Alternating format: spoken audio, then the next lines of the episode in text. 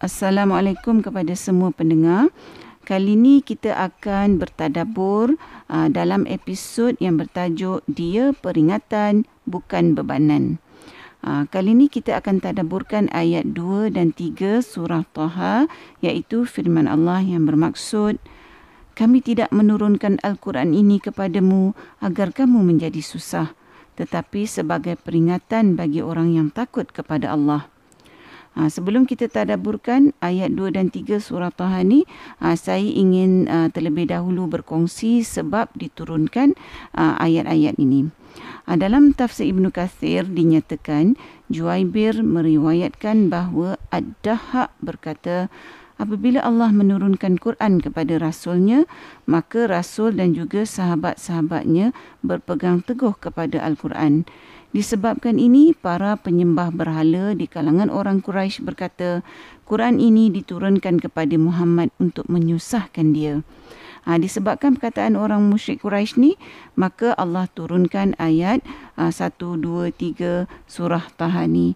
Apa yang dinyatakan oleh orang musyrik Quraisy ni ha, sudah tentulah tak benar. Allah menurunkan Al-Quran sebagai peringatan kepada orang yang takut kepada Allah, iaitu orang-orang yang tunduk kepada perintah Allah dan berpegang teguh kepada Al-Quran. Apabila orang yang beriman tu berpegang teguh kepada Al-Quran, maka Al-Quran tu jadi petunjuk pada dia. Bagaimana? Melalui ilmu dan hikmah yang terdapat di dalam Al-Quran. Ha, di dalam tafsir Ibn Kathir juga dinyatakan bahawa sesiapa yang Allah berikan padanya ilmu, ianya adalah kerana Allah mahukan orang tersebut mendapat kebaikan yang banyak. Hal ini juga selari dengan hadis yang diriwayatkan oleh Ibnu Mas'ud yang mengatakan bahawa Rasulullah sallallahu alaihi wasallam bersabda, sesiapa yang Allah mahukan kebaikan baginya, maka Allah berikan padanya kefahaman agama.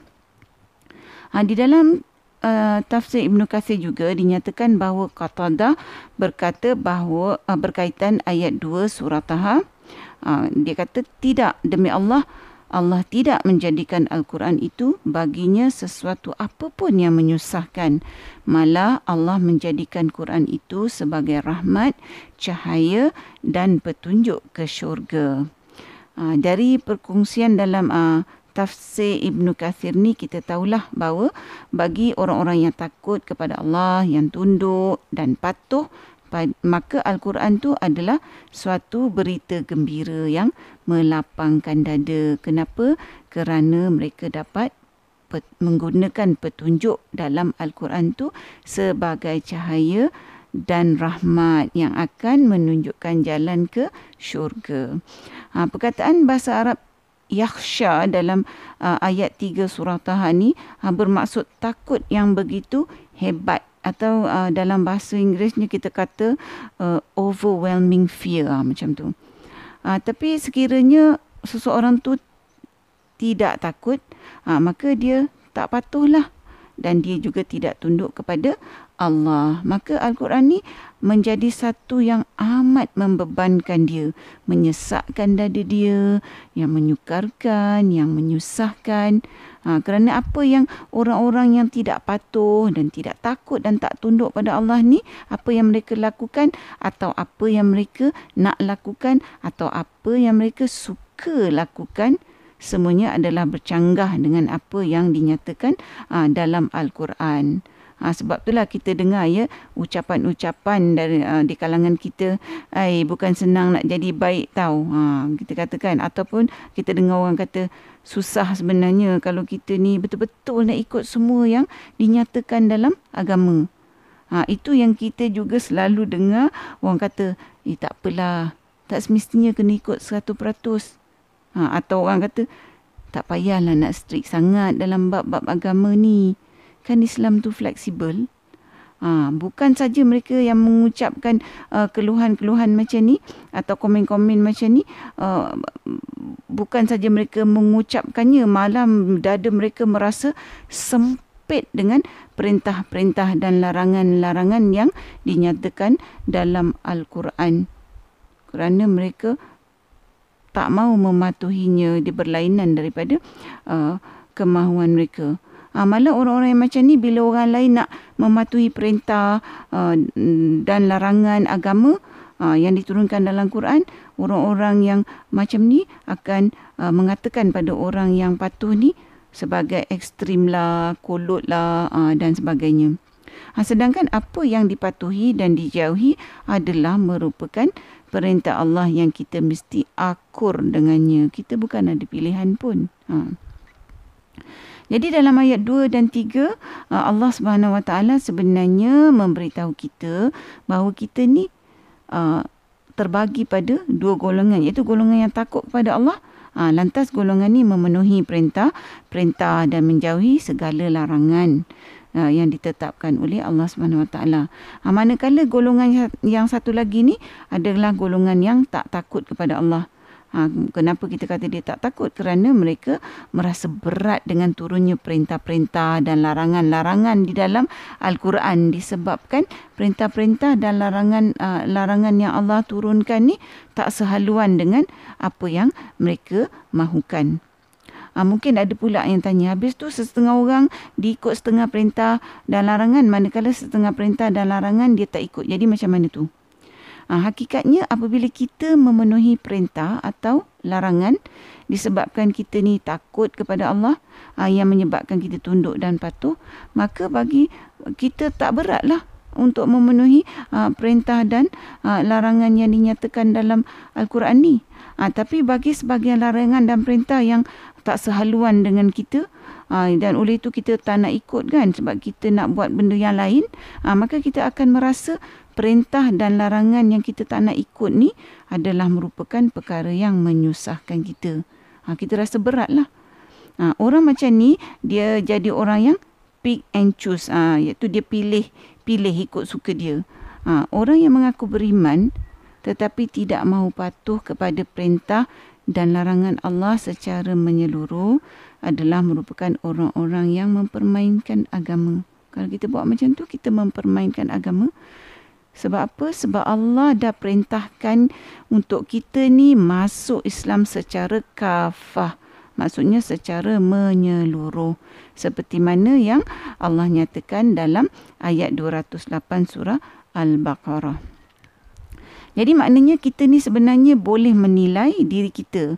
Ha, kalau kita rasa nak mengikuti sesuatu perintah atau kita nak jauhi sesuatu larangan tu ha, adalah merupakan perkara yang berat atau kita rasa susah sangat, maka apa yang diturunkan dalam Al-Quran itu akan menjadi suatu yang menyusahkan kita. Ha, tapi kalau kita baca uh, ayat dua surah Taha ni, kita tahulah bahawa Allah menurunkan Quran tu bukan untuk menyusahkan kita, tapi Allah menurunkan Quran tu untuk membantu kita. Sebab kita sebenarnya uh, tak tahu macam mana nak hidup di dunia ni. Ha, sebab itulah uh, Allah turunkan Quran, sebab kita ni tak tahu dan kita ni memerlukan petunjuk. Jadi petunjuk yang Allah berikan dalam Al-Quran tu ha, adalah sebenarnya jadi manual yang kita kena ikuti kalau kita nak hidup dengan cara yang betul, yang selamat di dunia dan di akhirat.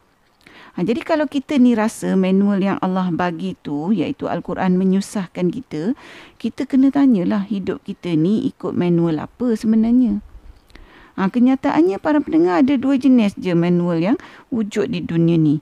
Ha, yang pertama manual yang Allah turunkan iaitu Quran, dan yang kedua adalah manual yang direka cipta ataupun yang dibina oleh syaitan.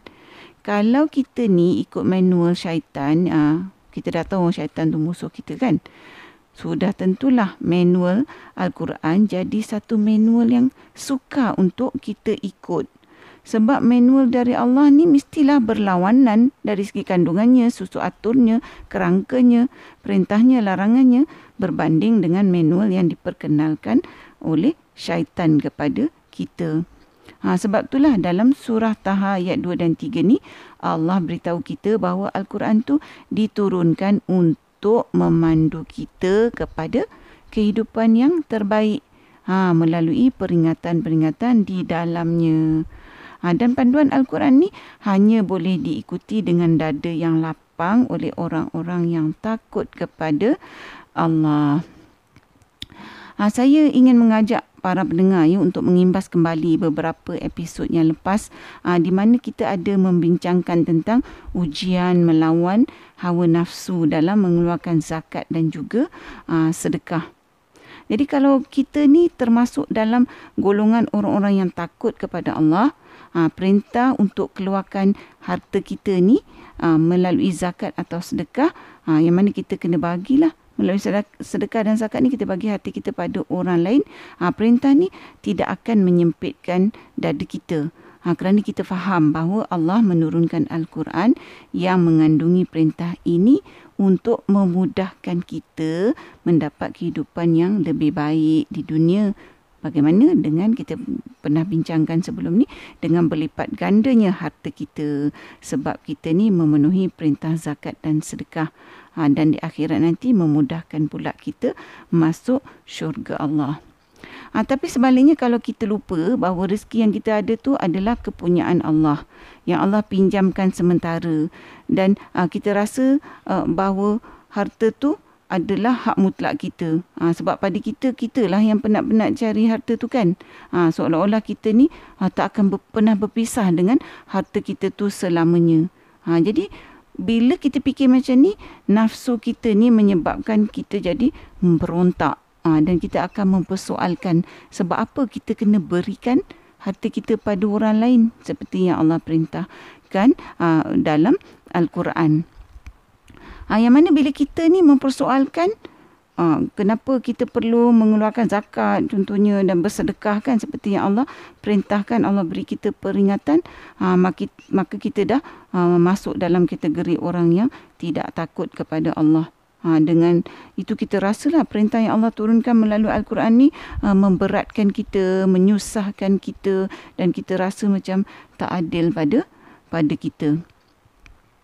Jadi para pendengar, kita kena tanyalah diri kita sama ada kita ni merasakan apa yang dinyatakan dalam Quran tu menyesakkan diri kita, membebankan diri kita atau ianya memberikan ketenangan kepada kita.